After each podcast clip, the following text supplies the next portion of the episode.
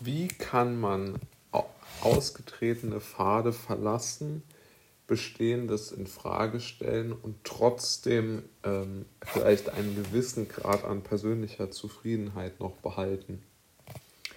Oftmals wird ja das ähm, persönliche Streben der Menschen damit ähm, begründet, dass sie versuchen, das Bestmögliche für sich herauszuholen und damit die bestmögliche Lebensqualität ähm, sich für sich zu sichern. Und ich würde diesem Satz auch vollkommen zustimmen. Alles andere ist ja aus meiner Warte aus betrachtet extrem wenig, äh, wie soll man das nennen, allererst mal ratsam und zum Zweiten dann auch äh, sinnvoll. Ja, also ich glaube, das kann man schon mal so sagen. Es ist ähm, in gewisser Weise so, dass wir wissen, dass ähm, wir das Bestmögliche für uns herausholen können und, und wir, also wir, eigentliche Formulierung dieses Wir, aber ich glaube, jeder versucht irgendwo nach seinen äh, Wünschen ja auch zu handeln. Ja? Nur, ich glaube, es gibt einen unterschätzten Faktor, der die eigene Fähigkeit, das eigene Ziel zu erreichen, so ein bisschen torpediert.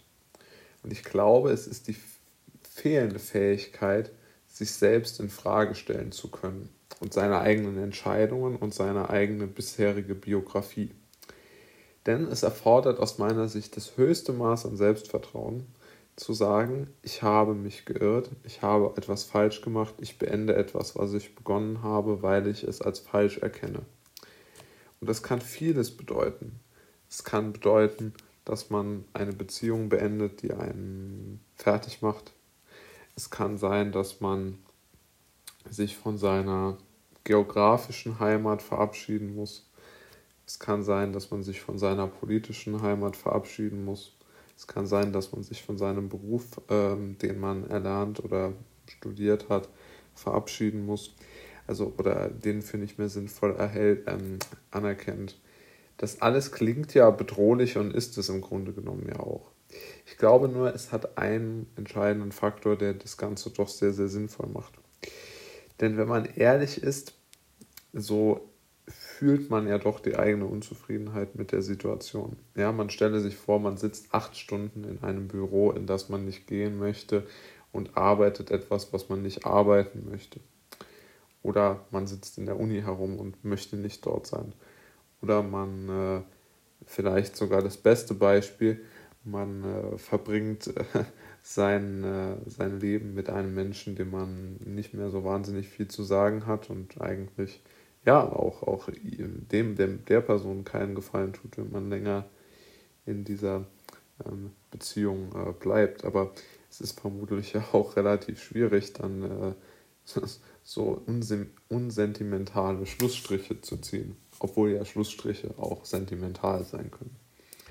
Aber es geht ja ganz grundsätzlich darum, dass man sich traut, etwas Bestehendes in Frage zu stellen und somit auch sich selbst. Und oftmals werden ja Selbstzweifel als, als ein negatives Wortpaar verwendet. Es wird sogar, habe ich zumindest den Eindruck, oftmals als eine Art, hm, also Selbstzweifel werden oft damit in Verbindung gebracht, dass man sich selbst im Wege stünde. Ja?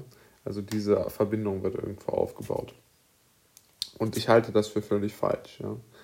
Also ich glaube, es ist wesentlich äh, wichtiger und richtiger, sich selbst immer zu hinterfragen und seine eigenen Entscheidungen, vor allem seine eigenen, ähm, ja, vielleicht groß formulierte Taten, seine eigenen Bestrebungen immer auf Sinnhaftigkeit, auf Inhalt ähm, zu überprüfen.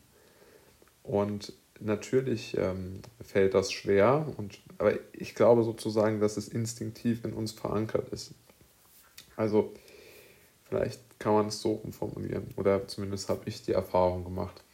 Also wenn einem etwas gefällt, dann drängen, also wirklich im Inneren gefällt, dann drängen sich selbstzweifelnde Fragen oder selbstzweifelstreuende Fragen eigentlich etwas in den Hintergrund, muss ich wirklich sagen. Also diese, diese Zweifel sind auch dann ähm, irgend oder die sind eigentlich dann nicht da. Also wenn man Begeisterung empfindet und sich durch, äh, sich durch etwas bestätigt fühlt in, in seiner Entscheidung oder, oder einfach Freude hat, also das ist eine Emotion, die entsteht ja einfach, ähm, dann freut man sich, glaube ich, einfach und man, man, man hat diese Selbstzweifel eigentlich nicht oder man zweifelt nicht. Das ist ja mal die Sache.